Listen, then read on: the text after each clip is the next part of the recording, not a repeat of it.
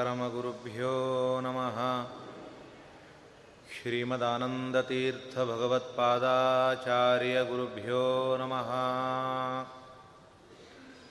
श्रीमद्वेङ्कटनाथपादजनिता गङ्गा जगत्पावनी यस्यापाङ्गनिरीक्षणं विधि भवेन्द्रार्कादिसर्वेष्टदम् यन्नामस्मरणं महाघहरणं स्वर्ग्यं च मोक्षप्रदं यत्पादाम्बुजयुग्मसेवनरतो ब्रह्मादिभिः पूज्यते। अभ्रमं भङ्गरहितम् अजडं विमलं सदा। आनन्दतीर्थमतुलं भजेतापत्रयापहम् भवति यदनुभावातेडमूकोऽपि वाग्मी। जडमतिरपि जन्तुर्जायते प्राज्ञमौलिः। सकलवचनचेतो देवता भारती सा। मम वचसि निधत्तां सन्निधिं मानसे च। अर्थिकल्पितकल्पोऽयं प्रत्यर्थिगजकेसरी। ವ್ಯಾಸತೀರ್ಥ ಗುರುರ್ಭೂಯಾದಸ್ಮದಿಷ್ಟಾರ್ಥಸಿದ್ಧಯೇ ತಪೋವಿದ್ಯಾ ವಾದಿರಾಜ ಗುರುನ್ ವಂದೇ ಹಯಗ್ರೀವ ಪದಾಶ್ರಯಾನ್. ಪೂಜ್ಯಾಯ ರಾಘವೇಂದ್ರಾಯ ಸತ್ಯಧರ್ಮರತಾಯ ಚ. ಭಜತಾಂ ಕಲ್ಪವೃಕ್ಷಾಯ ನಮತಾಂ ಕಾಮಧೇನವೇ. ಮನ್ಮನೋಭೀಷ್ಟವರದಂ ಸರ್ವಾಭೀಷ್ಟಫಲಪ್ರದಂ. ಪುರಂದರ ಗುರುಂ ವಂದೇ ದಾಸಶ್ರೇಷ್ಠಂ ದಯಾನಿಧಿಂ. ತಪಸ್ವಾಧ್ಯಾಯ ಶುಶ್ರೂಷಾ ಕೃಷ್ಣಪೂಜಾರತಂ ಮುನಿಂ. ವಿಶ್ವೇಶಮಿಷ್ಟದಂ ವಂದೇ ಪರಿವ್ರಾಟ್ ಚಕ್ರವರ್ತಿನಂ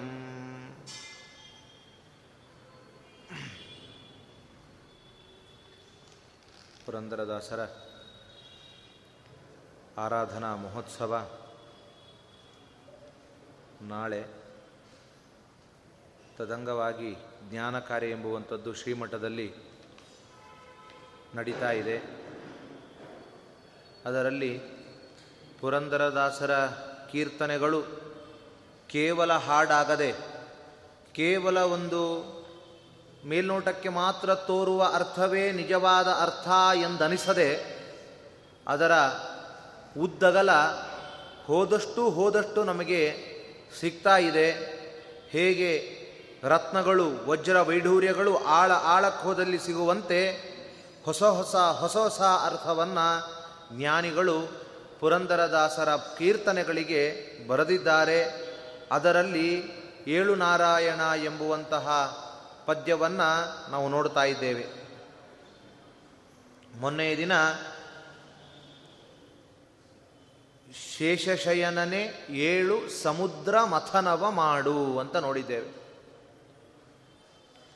ಎಂದೋ ಆಗಿರುವಂತಹ ಸಮುದ್ರ ಮಥನ ಈಗ್ಯಾಕೆ?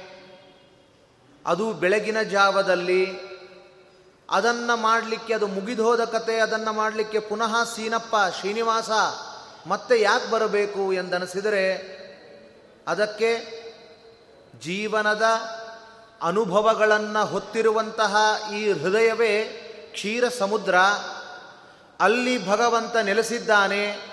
ಹಾಗಾಗಿ ಕ್ಷೀರ ಸಮುದ್ರ ಶಾಯಿ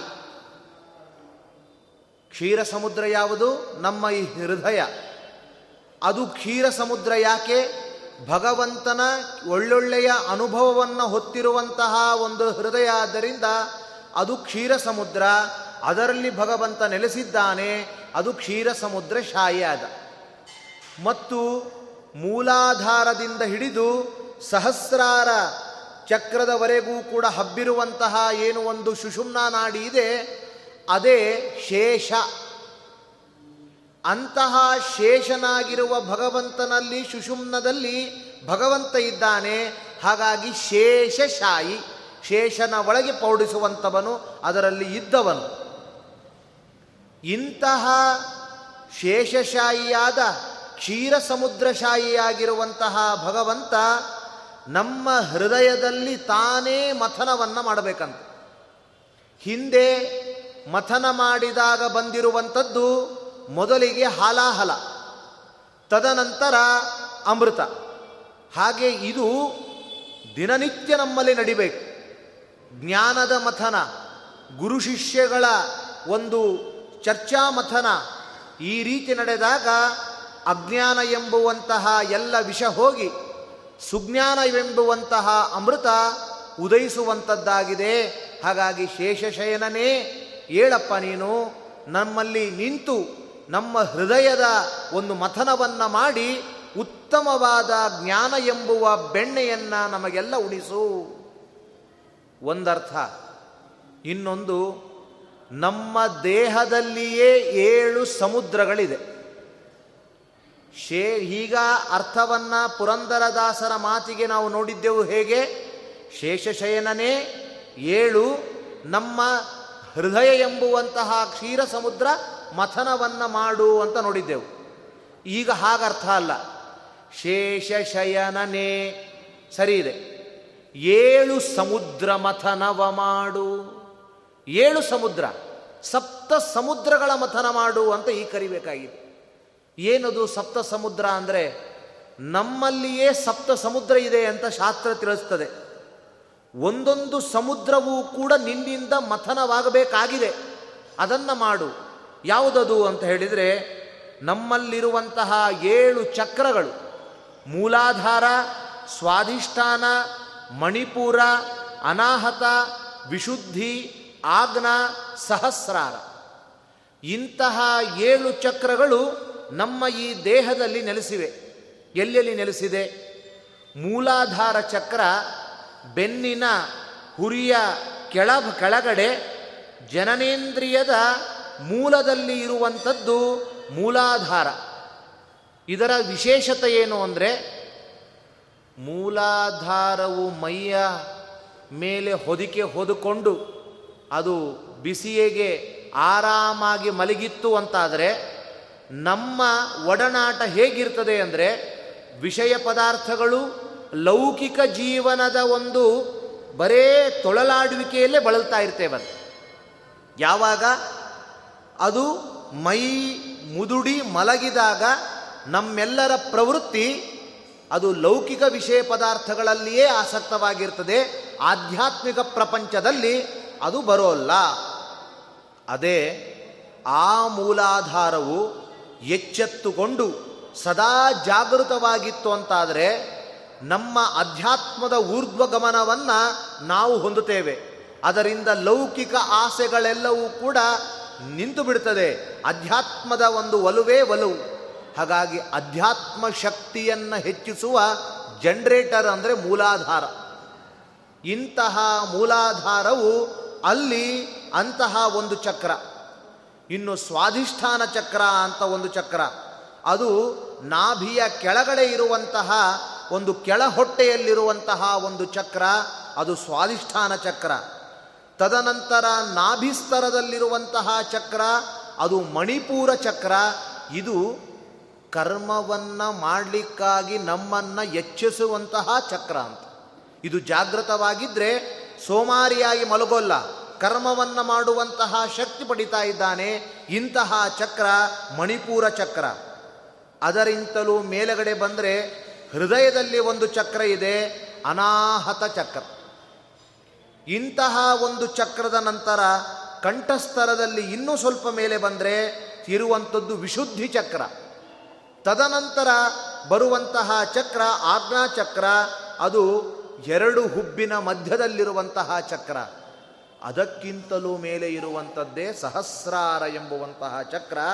ಇದು ವಿಶುದ್ಧವಾಗಿರುವಂತಹ ಜ್ಞಾನವನ್ನು ಕೊಡುವಂಥದ್ದು. ಇದು ಜಾಗೃತವಾಗಿದ್ದರೆ ನಮಗೆ ಹೇಗೆ ವರ್ತಮಾನದ ವಸ್ತುಗಳನ್ನು ನಾವು ಸ್ಪಷ್ಟವಾಗಿ ಕಾಣ್ತೇವೋ, ಯಾರ ಸಹಸ್ರಾರ ಚಕ್ರದವು ಜಾಗರೂತವಾಗಿರುತ್ತೋ, ಅಂಥವನು ಭೂತ ಭವಿಷ್ಯತ್ ಕಾಲಗಳ ಆಗು ಹೋಗುವಿಕೆಗಳನ್ನು ಕೂಡ ಸ್ಪಷ್ಟವಾಗಿ ನೋಡುವಂತಹ ಒಂದು ಸಾಮರ್ಥ್ಯ ಪಡಿತಾ ಇದ್ದಾನೆ. ಇದು ಸಹಸ್ರಾರ ಚಕ್ರದಿಂದ ಆಗುವಂತಹ ಲಾಭ. ಇದನ್ನೇ ವಿಶೇಷವಾಗಿ ಇಲ್ಲಿ ಆಜ್ಞಾ ಚಕ್ರ. ಇಲ್ಲಿ ಆಜ್ಞೆ, ನೀನು ಯಾವ ರೀತಿಯಲ್ಲಿ ನಡಿಬೇಕು ಎಂಬುದನ್ನು ಇಲ್ಲಿ ತೋರಿಸಿಕೊಟ್ರೆ ಇಲ್ಲಿ ತಿಳಿಯಾದ ಭಗವಂತನ ಜ್ಞಾನ ಭಗವಂತನ ಬಿಂಬೋಪಾಸನೆಗೆ ಬೇಕಾಗಿರುವ ಸಕಲ ಸೌಲಭ್ಯಗಳು ಈ ಒಂದು ಚಕ್ರದ ಜಾಗರೂಕತೆಯಿಂದ ಉಂಟಾಗ್ತಾ ಇದೆ. ಹಾಗಾಗಿ ಭಗವಂತನಲ್ಲಿ ಪ್ರಾರ್ಥನೆ ಮಾಡ್ತಾ ಇದ್ದಾರೆ. ಈ ಏಳೂ ಚಕ್ರಗಳಲ್ಲೂ ಕೂಡ ನೀನು ಮಥನ ಮಾಡು. ಮಥನ ಅಂದರೆ ಹೇಗೆ? ನೀನು ಇದ್ದು ಅದನ್ನು ಎಚ್ಚರಿಸು ಅಂತ ಹೇಳ್ತಾ ಇದ್ದಾರೆ. ಹಾಗಾಗಿ ಒಂದೊಂದು ಚಕ್ರಗಳು ಕೂಡ ಎಚ್ಚರ ಎಚ್ಚರ ಆಗ್ತಾ ಇದ್ದ ಹಾಗೆ ಇಲ್ಲಿಂದೆಲ್ಲ ಶುದ್ಧಿಯಾಗಿ ಇಲ್ಲಿ ಸಹಸ್ರಾರ ಚಕ್ರದಲ್ಲಿ ಭೂತ ಭವಿಷ್ಯತ್ಗಳ ಜ್ಞಾನ, ಆಜ್ಞಾ ಚಕ್ರದಲ್ಲಿ ಭೂತ ಭವಿಷ್ಯತ್ಗಳ ಜ್ಞಾನ ಬರ್ತದೆ. ತದನಂತರ ಇಲ್ಲಿ ಭಗವಂತನ ವಿಶೇಷವಾದ ಅರಿವು ನಮಗೆ ಮೂಡುವಂಥದ್ದಾಗಿದೆ ಎಂಬುದನ್ನು ತಿಳಿಸ್ತಾ ಇದ್ದಾರೆ. ಇಲ್ಲಿ ಯಾವ ಜ್ಞಾನವೂ ರಾಡಿಯಾಗುವ ಸಂದರ್ಭವೇ ಇಲ್ಲ. ಏಳನೆಯ ಸಮುದ್ರ ಯಾವುದು? ಸ್ವಾಧೂದಕ ತಿಳಿಯಾದ ಸಮುದ್ರ. ಹಾಗೆ ಏಳನೆಯ ಒಂದು ಚಕ್ರ ಅದು ಸಹಸ್ರಾರ ಅಲ್ಲಿ ಎಲ್ಲ ಜ್ಞಾನವೂ ತಿಳಿ, ಎಲ್ಲ ಜ್ಞಾನವೂ ಸ್ಪಷ್ಟ, ಅಲ್ಲಿ ಮತ್ತೆ ರಾಡಿಯಾಗುವಂತಹ ಪ್ರಸಂಗವೇ ಇಲ್ಲ. ಹಾಗಾಗಿ ಅಂತಹ ಸಹಸ್ರಾರ ಚಕ್ರದವರೆಗೂ ನೀನು ಪವಡಿಸು ಅಂತ ಹೇಳ್ತಾ ಇದ್ದೇವೆ ಸ್ವಾರಸ್ಯ ಅಂದರೆ ತಿರುಪತಿಯ ತಿಮ್ಮಪ್ಪನ ಬೆಟ್ಟವೂ ಏಳನೇದ್ದು.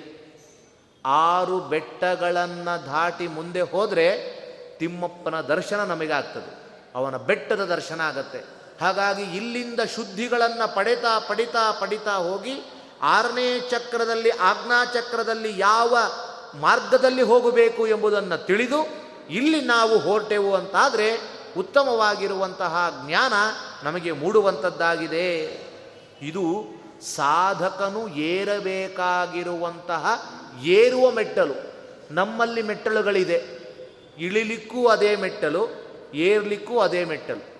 ಆದರೆ ಇಂತಹ ಮೆಟ್ಟಳಗಳು ಸಾಧಕನ ಏರುವ ಮೆಟ್ಟಲೇ ಹೊರತು ಮತ್ತೆ ಇಳಿಯುವ ಪ್ರಸಂಗ ಇಲ್ಲ. ಅಂತಹ ಮೆಟ್ಟಳುಗಳು ಇವು ಆಗಿದೆ. ಹೀಗೆ ಶೇಷಶಯನನೇ ಏಳು ಸಮುದ್ರ ಮಥನವ ಮಾಡು. ನೀನು ಏಳು ರೀತಿಯ ಸಮುದ್ರಗಳನ್ನು ನೀನು ಪವಡಿಸಿ ಅದನ್ನು ಮಥನ ಮಾಡಿ ನಮಗೆ ಉತ್ತಮವಾದ ಜ್ಞಾನ ಕೊಡು ಅಂತ ಕೇಳ್ತಾ ಇದ್ದಾರೆ. ಇನ್ನೊಂದು ರೀತಿಯಲ್ಲೂ ಕೂಡ ಇದನ್ನು ತಿಳಿಬಹುದಾಗಿದೆ ಪುರಂದರದಾಸರೇ ಒಂದು ಪದ್ಯದಲ್ಲಿ ಆರು ಚಕ್ರಗಳು ಅಂತ ತಿಳಿಸ್ತಾರೆ. ಅಂದರೆ ಈ ನಾಭಿಯಲ್ಲಿರುವಂತಹ ಮತ್ತು ಮೂಲಾಧಾರದಲ್ಲಿರುವಂತಹ ಚಕ್ರದ ಮಧ್ಯೆ ಇರುವ ಏನು ಸಹಸ್ರಾರ ಚಕ್ರ, ಸ್ವಾಧಿಷ್ಠಾನ ಚಕ್ರ ಅಂತಿದೆ, ಅದು ಒಂದೇ ಆಗಿ ತಗೊಂಡಿದ್ದಾರೆ. ಹಾಗಾಗಿ ಅದು ಪ್ರತ್ಯೇಕ ಅಲ್ಲ. ಸ್ವಾಧಿಷ್ಠಾನ ಎಂಬುವ ಚಕ್ರ ಅದು ಎರಡರಲ್ಲೂ ಸೇರುವ ಒಂದು ಚಕ್ರ. ಮೂಲಾಧಾರ ಮತ್ತು ನಾಭಿಸ್ತರದಲ್ಲಿರುವಂತಹ ಚಕ್ರದ ಮಧ್ಯದಲ್ಲಿರುವ ಏನು ಒಂದು ಸ್ವಾಧಿಷ್ಠಾನ ಚಕ್ರ ಇದೆ, ಅದು ಎರಡೂ ಸೇರಿಯೂ ಒಂದು ಚಕ್ರ ಅಂತ ಹೇಳಿದ್ದಾರೆ. ಹಾಗಾಗಿ ಆರು ಚಕ್ರಗಳು ಎಂಬುದಾಗಿ ಪ್ರಸಿದ್ಧವಾದದ್ದು ಅಂತ ಹೇಳಿದ್ದಾರೆ ಪುರಂದರದಾಸರು ಕೂಡ. ಆಧಾರ ಮೊದಲಾದ ಆರು ಚಕ್ರ ಶೋಧಿಸಿ ಬಿಡಬೇಕು. ಆಧಾರ ಅಂದರೆ ಯಾವುದು? ಮೂಲಾಧಾರ. ಮತ್ತು ಮಣಿಪೂರ, ಅನಾಹತ, ವಿಶುದ್ಧಿ ಆಜ್ಞಾಚಕ್ರ ಸಹಸ್ರಾರ ಚಕ್ರ. ಈ ಆರು ಚಕ್ರಗಳನ್ನು ಶೋಧಿಸಲು ಬೇಕು. ಶೋಧಿಸಬೇಕು ಏನಂದ್ರೆ ಏನರ್ಥ? ಇಲ್ಲಿ ಭಗವಂತನನ್ನ ಕಾಣಲಿಕ್ಕೆ ಬೇಕಾದ ಎಲ್ಲ ಕಾರ್ಯಗಳು ನಡಿಬೇಕು. ಆಮೇಲೆ ಈಶಣ ಮೂರು ಸಾಧಿಸಿ ಸುಷುಮ್ನಾಯೇರು ಈಶಣ ಮೂರುಗಳು ಅಂದರೆ ವಿತ್ತೇಷಣ, ಪುತ್ರೇಷಣ, ದಾರೇಷಣ ಅಂತ ಮೂರಿದೆ. ಪುರಂದರದಾಸರೇ ಹೇಳುವಾಗ, ಕಾಲಿಲ್ಲದ ಒಡ್ಡಗೆ ಕೊಟ್ಟರು ಮೂರು ಎಮ್ಮೆಗಳ, ಒಂದು, ಎರಡು ಸವಕು, ಒಂದು ಸಲ್ಲಲೇ ಇಲ್ಲ ಅಂತ ಹೇಳ್ತಾರೆ. ಮೂರು ಎಮ್ಮೆಗಳು ಯಾವುದು ಅಂದರೆ ಇದೆ. ಒಂದು ವಿತ್ತೇಷ ವಿತ್ತೈಷಣ, ದಾರೈಷಣ, ಪುತ್ರೈಷಣ. ಭಗವಂತ ನಮಗೆ ಕೊಟ್ಟಿರುವಂತಹ ಈ ಮೂರು ಕಳು ಒಂದು ಏಷಣತ್ರಯ ಈಷಣತ್ರಯ ಇದ್ದಾಗೆ. ದಾರರಲ್ಲಿ, ಹೆಂಡತಿಗಳಲ್ಲಿ, ಮಕ್ಕಳುಗಳಲ್ಲಿ ಮತ್ತು ವಿತ್ತದಲ್ಲಿ, ಧನ, ಮಡದಿ ಮತ್ತು ಮಕ್ಕಳು. ಇವುಗಳನ್ನು ಭಗವಂತ ನಮಗೆ ಕೊಟ್ಟಿದ್ದಾನೆ. ಇವು ಈಶಣತ್ರಯ. ಇವುಗಳನ್ನು ಪುರಂದರದಾಸರು ಹೇಳಿದು ಈಶಣ ಮೂರು ಸಾಧಿಸಿ ಸುಷುಮ್ನಾ ಏರು. ಏನು ಸಾಧಿಸುವುದು ಅಂದರೆ ಅಂದರೆ? ಅವುಗಳನ್ನು ಸದ್ವಿನಿಯೋಗಕ್ಕಾಗಿ ನೀನು ಬಳಸು.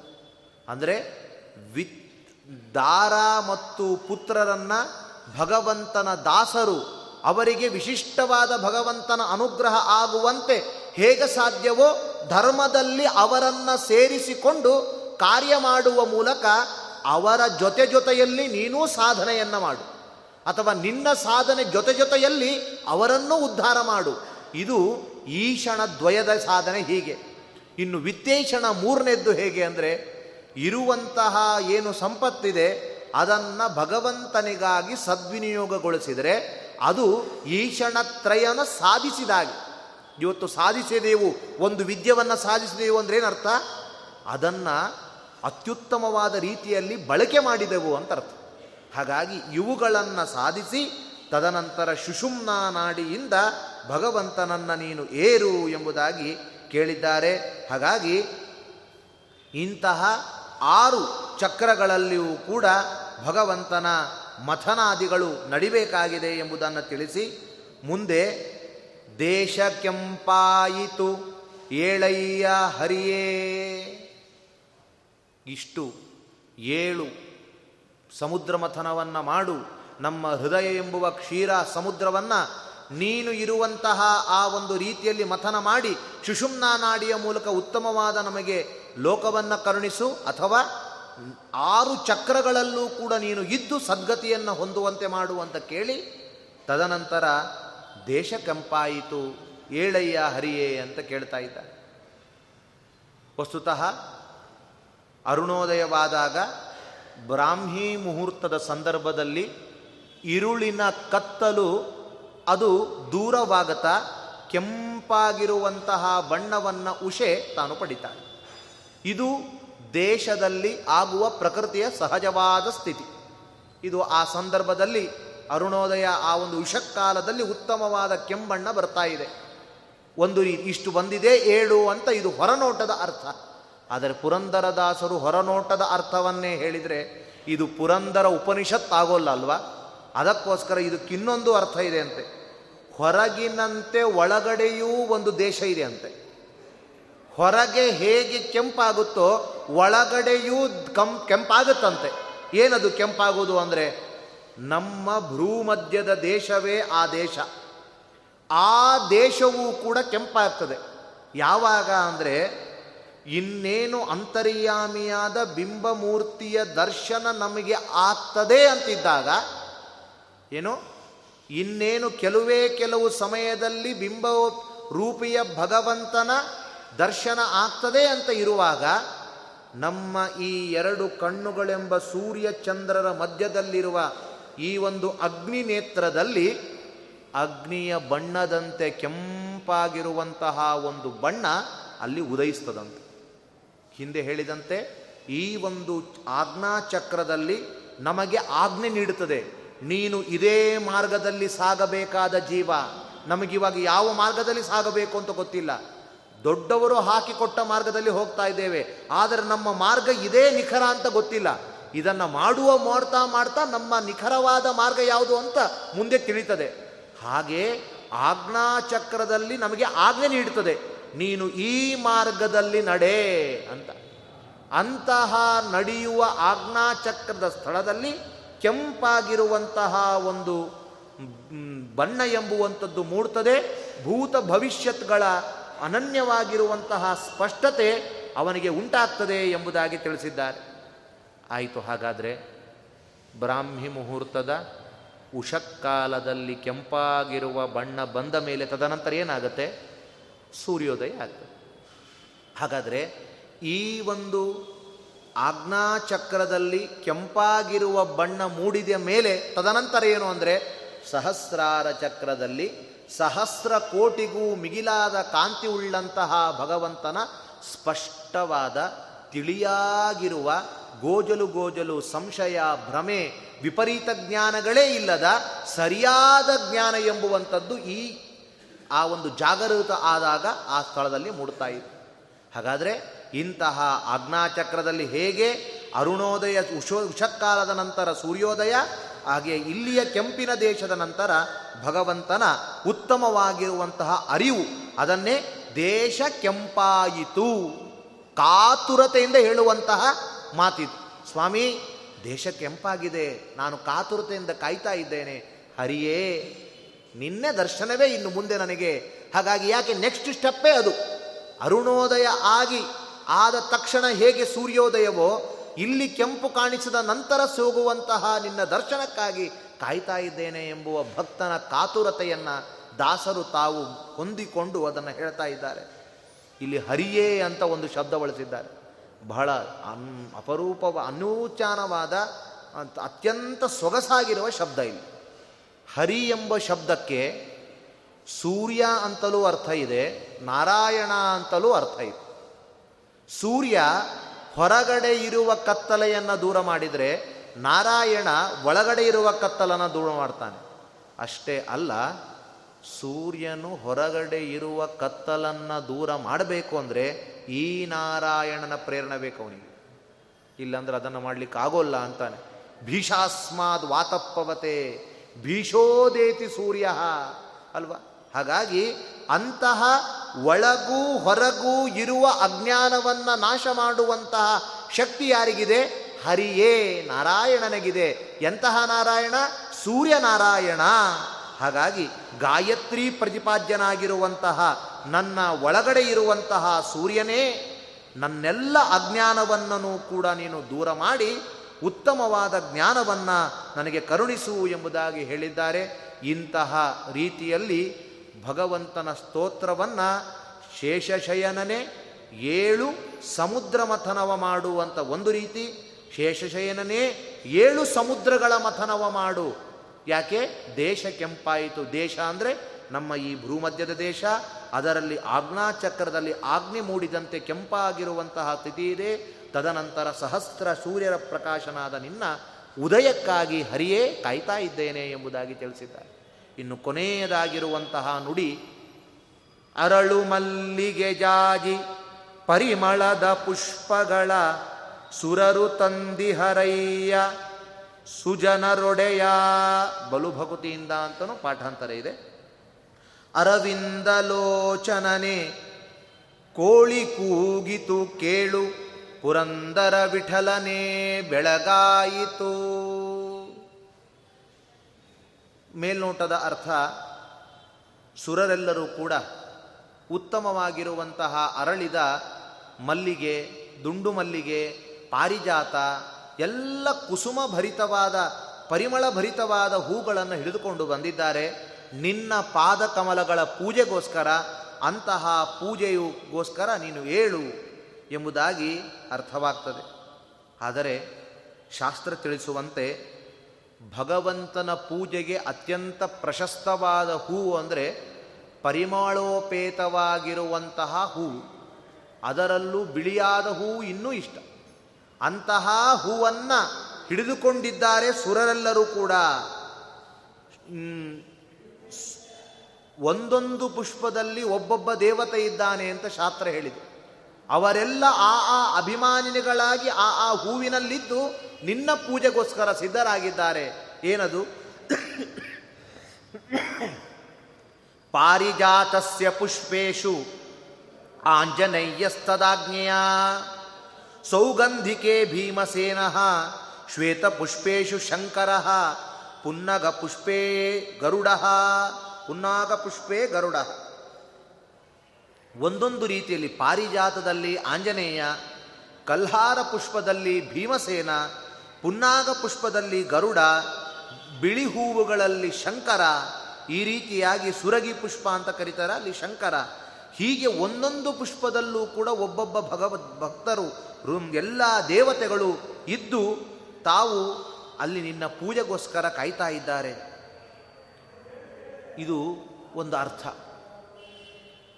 ಇದು ಕೇವಲ ಇಷ್ಟೇ ಅಲ್ಲ, ಇನ್ನೊಂದು ಹೇಳಬೇಕು ಅಂದರೆ ಅಧ್ಯಾತ್ಮದ ಮಾನಸ ಪೂಜೆಯಲ್ಲಿ ಹೂವುಗಳು ಯಾವಾಗ ಇದು ಹೊರಗಡೆ ತೋರುವಂತಹ ಹೂವು, ಅದರಲ್ಲೆಲ್ಲ ದೇವತೆಗಳಿದ್ದಾರೆ, ಅಂತಹ ದೇವತೆಗಳೆಲ್ಲ ನಿನಗೋಸ್ಕರ ಕಾಯ್ತಾ ಇದ್ದಾರೆ. ಅಷ್ಟೇ ಅಲ್ಲ, ಇದು ಅಧ್ಯಾತ್ಮದ ಚಿಂತನೆಯಲ್ಲಿ ಭಗವಂತನ ಮಾನಸ ಪೂಜೆಗಾಗಿ ಇರುವಂತಹ ಮಾತು. ಹಾಗಾದರೆ ಅಧ್ಯಾತ್ಮದ ಮಾನಸ ಪೂಜೆಯಲ್ಲಿರುವಂತಹ ಹೂವು ಯಾವುದು? ಜಗನ್ನಾಥದಾಸರು ಹೇಳುವಾಗ ಮಾನಸ ಪೂಜೆಯನ್ನು ಪ್ರತಿಯೊಬ್ಬ ವ್ಯಕ್ತಿಯೂ ಕೂಡ ಮಾಡಿಕೊಳ್ಳಲೇಬೇಕು. ಹೊರಗಡೆ ಹೇಗೆ ಸ್ನಾನಾದಿಗಳನ್ನು ಮಡಿಯಲ್ಲಿ ಮಾಡಿ ಶುದ್ಧವಾಗಿ ಬಂದು ಶಾಲಗ್ರ ಪ್ರತಿಮೆಗಳಲ್ಲಿ ಭಗವಂತನ ಬಾಹ್ಯ ಪೂಜೆಯನ್ನು ಮಾಡ್ತೇವೋ, ಬಾಹ್ಯ ಪೂಜೆಯು ಅತ್ಯಂತ ಪ್ರಶಸ್ತ. ಆದರೆ ಬಾಹ್ಯ ಪೂಜೆಯು ಸಾರ್ಥಕ ಆಗಬೇಕು ಅಂದರೆ ಆಂತರ ಪೂಜೆ ನಡಿಲೇಬೇಕು ಅಂತ. ಸ್ನಾನವನ್ನು ಮಾಡುವಾಗ ಹೇಗೆ ನಾವು ಹೊರಗಡೆ ಶುದ್ಧಿಯನ್ನು ಮಾಡಿಕೊಂಡು ಶುದ್ಧರಾಗ್ತೇವೋ, ಅಲ್ಲಿ ಆಂತರದ ಸ್ನಾನವೂ ಬೇಕು. ಭಗವಂತನ ಪಾದವನ್ನು ತೊಳೆದ ನೀರು ನನ್ನ ಮೇಲೆ ಬಿದ್ದು ಪವಿತ್ರ ಆಗ್ತಾ ಇದೆ ಈ ದೇಹ ಅಂತ ಆಂತರದ ಧ್ಯಾನ ಸ್ನಾನ ಮಾಡಿದಾಗಲೇ ಬಾಹ್ಯ ಸ್ನಾನದ ಒಂದು ಪ್ರಾಶಸ್ತ್ಯ ಸಿಗ್ತದೆ. ಹಾಗೆ ಹೊರಗಡೆ ಮಾಡುವಂತಹ ಪೂಜೆ ಆಂತರದಲ್ಲಿ ನಾನು ಇದನ್ನು ಮಾಡ್ಕೊಳ್ತೇನೆ ಎಂಬ ಅನುಸಂಧಾನ ಇದ್ದರೆ ಹೊರಗಡೆಯ ಪೂಜೆ ಎಂಬುವಂಥದ್ದು ಸಾರ್ಥಕ ಆಗ್ತದೆ. ಅದನ್ನು ಹೇಳುವಾಗ ಜಲಜನಾಭನ ಮೂರ್ತಿ ಮನದಲ್ಲಿ ನೆಲೆಗೊಳಿಸಿ ನಿಶ್ಚಲ ಭಕುತಿಯಲಿ ಚಳಿ ಬಿಸಿಲು ಮಳೆಗಾಳಿಗಳ ನಿಂದಿಸದೆ ನಿತ್ಯದಲ್ಲಿ. ನೆಲದ ಇಲಿ ನೆಲದಲಿಹ ಗಂಧವೆ ಸುಗಂಧವು, ಜಲವೇ ರಸ, ರೂಪವೇ ಸುದೀಪವು ಎಲ್ಲರೂ ಚಾಮರ ಶಬ್ದವಾದ್ಯಗಳರ್ಪಿಸಲು ಒಲಿವಾ. ಭಗವಂತನ ಮಾನಸ ಪೂಜೆ ಚಿಂತನೆಯನ್ನು ಕೊಡ್ತಾರೆ ಜಗನ್ನಾಥದಾಸ್ ಜಲಜನಾಭನ ಮೂರ್ತಿ ಮನದಲ್ಲಿ ನೆಲೆಗೊಳಿಸಿ ನಮಗೆ ಯಾವುದು ಭಗವಂತನ ಮೂರ್ತಿ ಅತ್ಯಂತ ಇಷ್ಟವೋ ಅಂತಹ ಮೂರ್ತಿಯನ್ನು ನಾವು ನಮ್ಮ ಹೃದಯದಲ್ಲಿ ನೆಲೆಗೊಳಿಸಿ ಆ ಪೀಠದಲ್ಲಿ ಇಟ್ಟು ಅಂತಹ ಭಗವಂತನಿಗೆ ಷೋಡಶೋಪಚಾರ ಪೂಜೆ ಮಾಡಲಿಕ್ಕೆ ಪ್ರಾರಂಭ ಮಾಡಬೇಕು.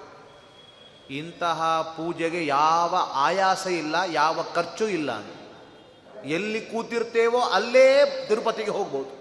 ಎಲ್ಲಿ ಕೂತಿರ್ತೇವೋ ಅಲ್ಲೇ ಅಹೋಬಿಲ ಲಕ್ಷ್ಮೀ ನರಸಿಂಹ ಕ್ಷೇತ್ರಕ್ಕೆ ಹೋಗ್ಬೋದು. ಎಲ್ಲ ಕಡೆಯೂ ಕೂಡ ಸಂಚಾರ ಮಾಡಲಿಕ್ಕಾಗ್ತದೆ ಈ ಪೂಜೆಯಿಂದ. ಏನು? ನೆಲದಲಿಹ ಗಂಧವೇ ಸುಗಂಧವು. ಭಗವಂತನಿಗೆ ಗಂಧಂ ಸಮರ್ಪಯಾಮಿ ಅಂತೇವಲ್ಲ.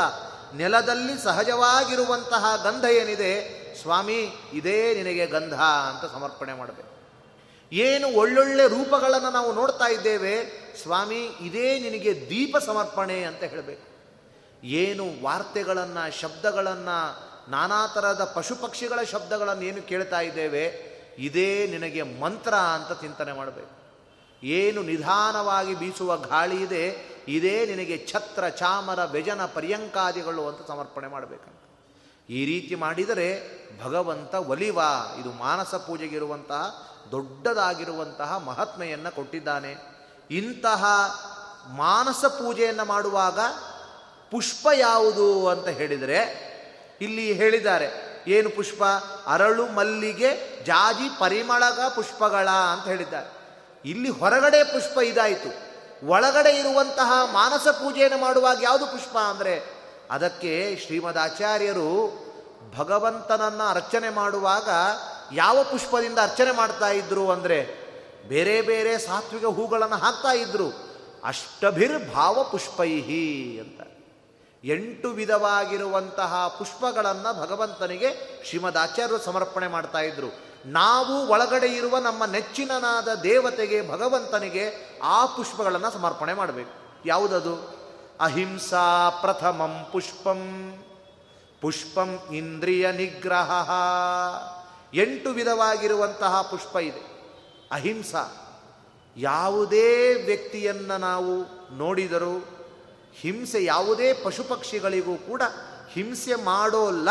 ಇದು ಒಂದು ಏನು ಪ್ರತಿಜ್ಞೆ ಇದೆ? ಇದು ಒಂದು ರೀತಿಯಾಗಿರುವ ಪುಷ್ಪ ಸಮರ್ಪಣೆ. ನಮ್ಮ ಸ್ವಾಮಿಗಳು ವಿಷಯ ತೀರ್ಥ ಶ್ರೀಪಾದಂತವರು. ಅವರಲ್ಲಿರುವಂತಹ ಆ ದೊಡ್ಡದಾದ ಗುಣ ಇದು. ಅಹಿಂಸಾ ಎಂಬು ಇನ್ನೊಬ್ಬರ ಮನಸ್ಸಿಗೆ ನೋವು ಆಗದೇ ಇರಲಿಕ್ಕೆ ಎಷ್ಟು ಸಾಧ್ಯ? ಅಷ್ಟು ಮಾಡ್ತಾ ಇದ್ರು. ಆದರೆ ಕೆಲವೊಮ್ಮೆ ಅದರಿಂದ ಅಪಾರ್ಥ ಮಾಡಿ ಕೆಲವು ನೋವಾದದ್ದುಂಟು. ಅದು ಬೇರೆ. ಆದರೆ ಅವರ ಒಂದು ಮನಸ್ಥಿತಿಯಲ್ಲಿ ಎಂದು ಇನ್ನೊಬ್ಬರಿಗೆ ನೋವನ್ನು ಮಾಡೋದಕ್ಕೆ ಎಷ್ಟು ಸಾಧ್ಯ ಪ್ರಯತ್ನ ಪಡ್ತಾ ಇತ್ತು. ನಮ್ಮ ವಿದ್ಯಾಪೀಠಕ್ಕೆ ಒಮ್ಮ ಹಿಂದೆ ಕಳ್ಳ ಬಂದಿತ್ತು. ಕಳ್ಳ ಬಂದು ಎಲ್ಲ ತರಹದ ಕಳ್ಳತನ ಮಾಡಿಬಿಟ್ಟಿತ್ತು ಮಾಡಿದಾಗ ಅವನನ್ನು ಹಿಡಿದು ಹಾಕಿದ್ದು ಅಲ್ಲೊಂದು ಮರ ಇದೆ ಅದಕ್ಕೆ ಕಟ್ಟಿದ್ರಿ. ಈಗ ಮಾ ಮರ ಇಲ್ಲ. ಸ್ವಾಮಿಗಳು ಬಂದರು. ಏನಾಗಿದೆ? ಯಾಕೆ ಕಟ್ಟಿದ್ದೀರಿ? ಸ್ವಾಮಿ ಎಲ್ಲ ಕಳ್ತನ ಮಾಡಿದ್ದಾನೆ. ಹೌದಾ? ಅವನ ಹತ್ರ ಹೋದರು. ಕಳ್ತನ ಮಾಡಿದೀಯಾ? ಹೌದು, ಯಾವಾಗ? ಬೆಳಿಗ್ಗೆ. ಇವಾಗ ಮಧ್ಯಾಹ್ನ. ಊಟ ಆಯ್ತಾ? ಕೇಳಿದ್ರು. ಇಲ್ಲ. ಬಿಚ್ಚು, ನೀವು ಊಟ ಮಾಡಿಸಿ. ದುಡ್ಡು ಕೊಟ್ಟು ಇನ್ನೊಮ್ಮೆ ಕದಿಬೇಡ ಅಂತ ಕಳಿಸಿದ್ರು ಅಂತಹ ಯಾರಿಗೂ ಅವನು ಪರಿವರ್ತನೆ ಹೊಂದಿದ ಅವನು. ಅಂದರೆ, ಗುರುಗಳ ವಿಶೇಷವಾಗಿರುವ ಭಗವಂತನ ಪೂಜೆ ನಾವು ಮಾಡುವ ಅರ್ಚನಾದಿಗಳು ಹೇಗೆ ಹಾಗೆ ಸಕಲ ಚರಾಚರವಾಗಿರುವಂತಹ ಪ್ರಪಂಚದಲ್ಲಿ ಭಗವಂತನ ಕಂಡು ಪೂಜೆ ಮಾಡುವಂಥದ್ದಿದೆಯಲ್ಲ, ಅದು ನಿಜವಾದ ಪೂಜೆ. ಅಂತಹ ಅಹಿಂಸಾ ಎಂಬುವಂಥದ್ದು ಪ್ರಥಮ ಪುಷ್ಪ. ಪುಷ್ಪಂ ಇಂದ್ರಿಯ ನಿಗ್ರಹ. ಇಂದ್ರಿಯ ನಿಗ್ರಹ ಅಂದರೆ ಮನಸ್ಸನ್ನು ಇತರ ಕಡೆ ಮನಸ್ಸು ಹರಿತಾ ಇರ್ತದೆ. ಕೂರ್ಮೋಂಗಾನೀವ ಸರ್ವಶಃ. ಅದನ್ನು ಸೆಳೆದು ಭಗವಂತನಿಗೆ ಸಮರ್ಪಣೆ ಮಾಡಬೇಕು ಆ ಮನಸ್ಸನ್ನು, ಇಂದ್ರಿಯಗಳನ್ನು. ಇಂದ್ರಿಯ ನಿಗ್ರಹ ಎಂಬುವಂಥದ್ದೇ ಅದು ಇನ್ನೊಂದು ಪುಷ್ಪ. ಸರ್ವಭೂತ ದಯಾ ಪುಷ್ಪಂ. ಎಲ್ಲರಲ್ಲೂ ಭಗವಂತ ಇದ್ದಾನೆ.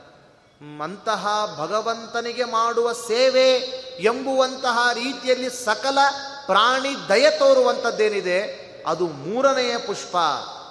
ಕ್ಷಮಾ ಪುಷ್ಪಂ ವಿಶಿಷ್ಯತೆ. ಇನ್ನೂ ವಿಶೇಷವಾದ ಪುಷ್ಪ ಅಂದರೆ ಕ್ಷಮ. ಇದು ಬಹಳ ಅದಕ್ಕೆ ವಿಶಿಷ್ಯತೆ ಅಂತ ಅಲ್ಲಿ ಸೇರಿಸಿದ್ದಾರೆ. ವಿಶೇಷವಾದ ಕ್ಷಮ ಇದು. ಬೇಕಾದರೆ ಯಾರಾದರೂ ಕೇಳಿದರೆ ಒಂದು ಸಾವಿರ ರೂಪಾಯಿ ಎತ್ತಿ ಕೊಟ್ಟು ಏನಾದರೂ ರೀತಿಯಾದ ಬೆಳ್ಳಿ ಬಂಗಾರ ಏನಾದರೂ ಕೊಟ್ಟು ಬಿಡ್ಬೋದು ಆದರೆ ಕ್ಷಮ ಇದೆಯಲ್ಲ, ಅದು ಬಹಳ ಬಹಳ ಕಷ್ಟ. ಅದನ್ನು ಬರಬೇಕು ಅಂದರೆ ತುಂಬ ಸಾಧನ ಬೇಕು. ಒಬ್ಬ ವ್ಯಕ್ತಿಯಲ್ಲಿ ಕೋಪ ಎಲ್ಲಿರ್ತದೆ ಅಂದರೆ ಬೋನ್ಸಲ್ಲಿರುತ್ತಂತೆ ಕೋಪ. ಅಂದರೆ ಒಬ್ಬ ವ್ಯಕ್ತಿಯ ರಕ್ತ ಖಾಲಿಯಾದರೂ ಕೋಪ ನಿಲ್ಲೋಲ್ಲ. ಮಾಂಸ ಖಾಲಿಯಾದರೂ ಕೋಪ ಇರೋಲ್ಲ, ಅಸ್ಥಿ ಆದರೂ ಕೋಪವನ್ನು ಮಾಡ್ಕೊಳ್ತಾನಂತ. ಎಂಥವನೇ ಆಗಿರು ಅವನಿಗೇನು ಶಕ್ತಿ ಇಲ್ಲ ಅಂದರೂ ಕೋಪ ಬೇಗ ಬರ್ತದೆ. ಹಾಗಾಗಿ ಕ್ಷಮ ಇದೆಯಲ್ಲ, ಅದು ದೊಡ್ಡದಾದ ತಪಸ್ಸು. ಶಾಸ್ತ್ರ ಹೇಳ್ತದೆ, ಕ್ಷಮಾಬಲಂ ಅಶಕ್ತಾನಾಂ. ಶಕ್ತಾನಾಂ ಭೂಷಣಂ ಕ್ಷಮ. ಕ್ಷಮಾ ವಶೀಕೃತೆ ಲೋಕೆ ಕ್ಷಮಯ ಕಿಮ್ನ ಸಾಧ್ಯತೆ. ಅಶಕ್ತರಿಗೆ ಯಾವುದು ಬಲ? ಕ್ಷಮೆಯೇ ಬಲ. ಅವನಿದ್ದಾನೆ ಹೀಗೆ. ಜಗಳ ಆಡ್ತಾ ಇದ್ದಾನೆ ಒಬ್ಬನೊಟ್ಟಿಗೆ ಹೀಗೆ. ಅವನೇನು ಮಾಡಬೇಕು? ಏ, ಇಲ್ಲಪ್ಪ, ನಾನೇನು, ನಂದೇ ತಪ್ಪು. ಹೋಗ್ಬಿಟ್ರೆ ಬಚಾವಾಗ್ತಾನೆ. ಹಾಗಾದರೆ ಅಶಕ್ತರಿಗೆ ಕ್ಷಮಾ ಬಲ. ಶಕ್ತನಿಗೂ ಕ್ಷಮಾ ಭೂಷಣ ಅಂತೆ. ಶಕ್ತನಿದ್ದಾನೆ, ಸಮರ್ಥ ಇದ್ದಾನೆ. ಏನಾದರೂ ಮಾಡ್ಬೋದು. ಇರಲಿ ಬಿಡು, ಇನ್ನೊಮ್ಮೆ ಹೀಗೆ ಮಾಡಬೇಡ. ಹೋಗು. ಶಕ್ತಾನಾಂ ಭೂಷಣಂ ಕ್ಷಮ. ಶಕ್ತರಿಗೆ ಭೂಷಣ ಕ್ಷಮ. ಹಾಗಾದರೆ ಕ್ಷಮೆಯಿಂದ ಜಗತ್ತನ್ನೇ ವಶಗೊಳಿಸ್ಬೋದು ಎಂಬುದಾಗಿ ಹೇಳಿದ್ದಾರೆ. ನಮ್ಮ ಗುರುಗಳು ಹಿಂದೆ ತಾವು ಒಂದು ಇಪ್ಪತ್ತೈದು, ಮೂವತ್ತು ವರ್ಷದ ಸಂದರ್ಭದಲ್ಲಿ ಎಷ್ಟು ಅವರಿಗೆ ವಿರೋಧಗಳು ಬಂದಿದ್ದು ಆಧ್ಯಾತ್ಮ ಪ್ರಪಂಚದಲ್ಲಿ ಆಗ್ಬೋದು, ಲೌಕಿಕ ಪ್ರಪಂಚದಿಂದಲೂ ಎಷ್ಟೋ ವಿರೋಧಗಳು. ಆದರೂ ಅವರು ಪ್ರತಿಯಾಗಿ ಯಾರ ಮೇಲೆಯೂ ಕೋಪಗೊಳ್ಳಿಲ್ಲ. ಕ್ಷಮೆಯಿಂದ ಇವತ್ತಿಡೀ ಜಗತ್ತನ್ನು ಗೆದ್ದಿದ್ದಾರೆ. ಎಷ್ಟೇ ವಿರೋಧ ಮಾಡಿದರೂ ಕೂಡ ಅದಕ್ಕೆ ಪ್ರತಿಯಾಗಿ ಮಾಡಲಿಲ್ಲ. ಅವತ್ತು ನಮ್ಗೆ ಯಾವಾಗಲೂ ಸುಧಾ ಸಂಚಾರದಲ್ಲಿ ಹೇಳೋರು, ನಾವು ಈ ರೀತಿಯಾಗಿರುವಂತಹ ನಾನು ಆ ದಿನ ಕ್ಷಮಾ ತಾಳದೆ ಜಗಳ ಆಡಿಬಿಟ್ಟಿದ್ರೆ ಇವತ್ತು ನಮ್ಮಲ್ಲಿ ಇಂತಹ ಒಳ್ಳೆ ಬಾಂಧವ್ಯ ಬರ್ತಾ ಇತ್ತ? ಹಾಗಾಗಿ ಕ್ಷಮ ಎಂಬುವಂಥದ್ದು ಬಹಳ ದೊಡ್ಡದಾಗಿರುವಂತಹ ಪುಷ್ಪ. ಜ್ಞಾನ ಪುಷ್ಪಂ ತಪಪುಷ್ಪಂ ಜ್ಞಾನ ಪುಷ್ಪ ಭಗವಂತನಿಗೆ ಜ್ಞಾನ ಎಂಬುವಂಥದ್ದು ಬೇರೆ ಬೇರೆ ವಿಷಯಗಳ ಜ್ಞಾನ ಅಲ್ಲ. ಅಧ್ಯಾತ್ಮ ಜ್ಞಾನವೇ ಜ್ಞಾನ. ಅಂತಹ ಜ್ಞಾನವನ್ನು ಭಗವದ್ವಿಷಯಕವಾದ ಹರಿಸರ್ವೋತ್ತಮತ್ವ ಜ್ಞಾನದ ಪುಷ್ಪ. ತಪ ಎಂಬುದಕ್ಕೆ ಎರಡರ್ಥ. ತಪ ಆಲೋಚನೆ ಭಗವದ್ವಿಷಯಕವಾದ ಆಲೋಚನೆ ಮಾಡುವುದು ಒಂದು ತಪಸ್ಸು. ಭಗವಂತನಿಗಾಗಿ ಸೇವೆಗಳನ್ನು ನಮಸ್ಕಾರ ಏಕಾದಶಿ ಚಾತುರ್ಮಾಸ್ಯ ಇವುಗಳನ್ನು ಮಾಡುವ ಮೂಲಕ ಮಾಡುವಂಥದ್ದು ಒಂದು ತಪಸ್ಸು. ಧ್ಯಾನ ಪುಷ್ಪಂ ಭಗವಂತನನ್ನು ನಮ್ಮ ಮನಸ್ಸು ಭಗವಂತನಲ್ಲಿ ಕೇಂದ್ರೀಕರಣ ಆಗಲಿಕ್ಕೆ ಏನೇನು ಬೇಕೋ ಆ ರೀತಿಯಾದ ಪ್ರಯತ್ನ ಪಟ್ಟು ಧ್ಯಾನ ಮಾಡುವಂಥದ್ದು ಅದೊಂದು ಪುಷ್ಪ. ಸತ್ಯ ಪುಷ್ಪಂ. ಸತ್ಯ ಅಂದರೆ ಏನನ್ನ ಯೋಚನೆ ಮಾಡ್ತೇವೆ, ಅದೇ ಹೇಳಬೇಕು. ಯಾವುದನ್ನು ಹೇಳ್ತೇವೆ, ಅದೇ ಮಾಡಬೇಕು. ಅಂದರೆ, ಸರಿಯಾಗಿ ತಿಳಿದು ಮಾಡುವಂತಹ ಕರ್ಮಾನುಷ್ಠಾನ ಏನಿದೆ, ಅದು ಸತ್ಯ. ಅಂತಹ ಪುಷ್ಪಗಳನ್ನು ಸಮರ್ಪಣೆ ಮಾಡಬೇಕು ಅಂತ ಹೇಳ್ತಾ ಇದ್ದಾರೆ. ಹಾಗಾಗಿ, ಇದೇ ಸಂದರ್ಭದಲ್ಲಿ ನಮ್ಮ ಸ್ವಾಮಿಗಳು ಹೇಳುವಾಗ, ಗೀತೆಯ ಪತ್ರಂ ಪುಷ್ಪಂ ಫಲಂ ತೋಯಂ ಯೋಮೇ ಭಕ್ತಿಯ ಪ್ರಯಚ್ಛತಿ ಅಂತ ಹೇಳುವ ಸಂದರ್ಭದಲ್ಲಿ ಪತ್ರವನ್ನು ಭಗವಂತನಿಗೆ ಸಮರ್ಪಣೆ ಮಾಡಬೇಕು. ಪತ್ರವನ್ನು ಅಂದರೆ ತುಳಸಿ ಪತ್ರ ಸರಿ, ಇನ್ನೊಂದು ಪತ್ರ, ಯಾವುದು ಪತ್ರ ಅಂದರೆ, ಛಂದಾಂಸಿ ಯಸ್ಯ ಪರಣಾನಿ ಅಂತ ಗೀತೆಯಲ್ಲಿ ಹೇಳಿದ ಛಂದಸ್ಸು ಅಂದರೆ ವೇದಗಳೇ ನಮಗೆ ಪತ್ರ. ಛಂದಸ್ಸು ಅಂತ ಯಾಕೆ ಕರೆದಿದ್ದಾರೆ ಅಂದರೆ, ಛಾದಯತಿ, ಛಾದಯಂತಿ ಇದು ಛಂದಾಂಸ. ಇವತ್ತು ಛಾದಾರ್ ಅಂತೇವೆ. ಯಾಕೆ? ಅದು ಹೊದ್ಕೊಳ್ಳಿಕ್ಕಿರುವಂಥದ್ದು ಛಾದಾರ್. ಇದು ಮುಚ್ಚುತ್ತದೆ. ಯಾವುದರಿಂದ? ವೇದಗಳು, ಪುರಾಣಗಳು, ಉಪನಿಷತ್ತುಗಳು ದುಷ್ಟವಾದ ಶಕ್ತಿಯಿಂದ ಛಾದಯಂತಿ. ನಮ್ಮನ್ನು ಮುಚ್ಚುತ್ತದೆ ಆದ್ದರಿಂದಾಗಿ ಅದು ಛಂದಸ್ಸು. ಅದ ಭಗವಂತನನ್ನ ವೇದದ ಮೂಲಕ, ಪುರಾಣಗಳ ಮೂಲಕ ನಾವು ಅವನನ್ನು ಆರಾಧನೆ ಮಾಡಬೇಕು. ಛಂದಸ್ಸು ಪತ್ರ, ಪುಷ್ಪ ಅಂದರೆ ಈ ಅಷ್ಟವಿಧವಾಗಿರುವಂತಹ ಭಾವಪುಷ್ಪಗಳು. ಪತ್ರಂ ಪುಷ್ಪಂ ಫಲ ಅಂದರೆ ನಾವು ಮಾಡುವ ಏನೇ ಕರ್ಮ ಇದ್ದರೂ ಕೂಡ ಆ ಕರ್ಮದ ಫಲ ನಾಹಂ ಕರ್ತ ಹರಿಕರ್ತ ಅಂತ ಅವನ ಪಾದಕಮಲರಿಗೆ ಸಮರ್ಪಣೆ ಮಾಡಬೇಕು. ಮೈ ಸ್ಥಿತೋ ಮದಂಗೇಶು ಸ್ವತಂತ್ರೋ ವ್ಯಾಪ್ತವಾನ್ ಹರಿ. ಸವಿಷ್ಣುಶ್ಚ ಸ್ವತಂತ್ರಂ ಮಾಂ ಸ್ವೇಚ್ಛೆಯ ವರ್ಚಯತ್ಯಜ. ಸ್ವಾತ್ಮನಸ್ತಸ್ಯ ಪೂಜಾಸ್ಯು. ನಾನು ಯಾವ ಮನೋವಾಕ್ಕಾಯಗಳಿಂದ ಮಾಡುವಂತಹ ಕಾರ್ಯ ಇದೆ, ಅವನು ನನ್ನಲ್ಲಿ ನಿಂತು ಮಾಡಿಸಿದ್ದಾನೆ, ಅವನೇ ಕರ್ತ, ಈ ಎಲ್ಲ ಕರ್ಮಫಲವೂ ಅವನಿಗೆ ಸಮರ್ಪಣೆ. ಇದು ಕರ್ಮ ಸಮರ್ಪಣೆ. ಫಲ ಸಮರ್ಪಣೆ ಪತ್ರಂ, ಪುಷ್ಪಂ, ಫಲಂ, ತೋಯಂ ಅಂದರೆ ನಾವು ದಿನನಿತ್ಯ ಅದೇ ಮಾಡೋದು. ಭಗವಂತೆ ಧೂಪಂ ಸಮರ್ಪಯಾಮಿ ನೀರು. ದೀಪಂ ಸಮರ್ಪಯಾಮಿ ನೀರು. ನಾನಾ ಗಂಧಂ ಸಮರ್ಪಯಾಮಿ ನೀರು. ನೈವೇದ್ಯಕ್ಕೆ ಮಾತ್ರ ಶುಗರ್ ಇಟ್ಟಿರ್ತೇವೆ, ನಮಗೆ ಅದು ಬರುತ್ತೆ ಅಷ್ಟೆ. ಏನು ಕೊಡ್ತೇವೋ ಅದು ಅನಂತ ಮಾಡಿ ಕೊಡ್ತಾನಲ್ಲ. ಹಾಗೆ ಎಲ್ಲದಕ್ಕೂ ನೀರು. ಆದರೆ ಆ ನೀರಲ್ಲ ನಮ್ಮ ಸ್ವಾಮಿಗಳು ಹೇಳ್ತಾ ಇದ್ರು, ಭಗವಂತನ ಕಥಾಶ್ರವಣ ಮಾಡಿದಾಗ ಭಗವಂತನ ಭಗವದ್ಭಕ್ತರು ದಾಸರುಗಳು ಹೇಳಿರುವಂತಹ ಕೀರ್ತನೆಗಳನ್ನು ಕೇಳಿದಾಗ ಮೈ ಉಬ್ಬಿ ಬರುವಂತಹ ಏನು ಆನಂದ ಅಶ್ರು ಏನಿದೆ ಆ ನೀರನ್ನು ಭಗವಂತನ ಸಮರ್ಪಣೆ ಮಾಡಬೇಕಂತ. ನಮ್ಮ ಕಣ್ಣಿಂದ ಬರುವಂತಹ ಭಗವಂತನ ಕಥೆಯನ್ನು ಕೇಳಿ ಬರುವಂತಹ ಏನು ಕಣ್ಣಿನ ನೀರಿದೆ ಅಂತಹ ಆನಂದಾಶ್ರುವೇ ಭಗವಂತನಿಗೆ ಸಮರ್ಪಣೆ. ಇದು ಪತ್ರ, ಪುಷ್ಪ, ಫಲ, ತೋಯದ ಒಂದು ಆಧ್ಯಾತ್ಮಿಕವಾದ ಅರ್ಥ ಅಂತ ಹೇಳ್ತಾ ಇದ್ದೆ. ಇಂತಹ ಅಷ್ಟವಿಧವಾದ ಭಾವಗಳನ್ನು ನಾವು ಭಗವಂತನಿಗಾಗಿ ಸಮರ್ಪಣೆ ಮಾಡಬೇಕು.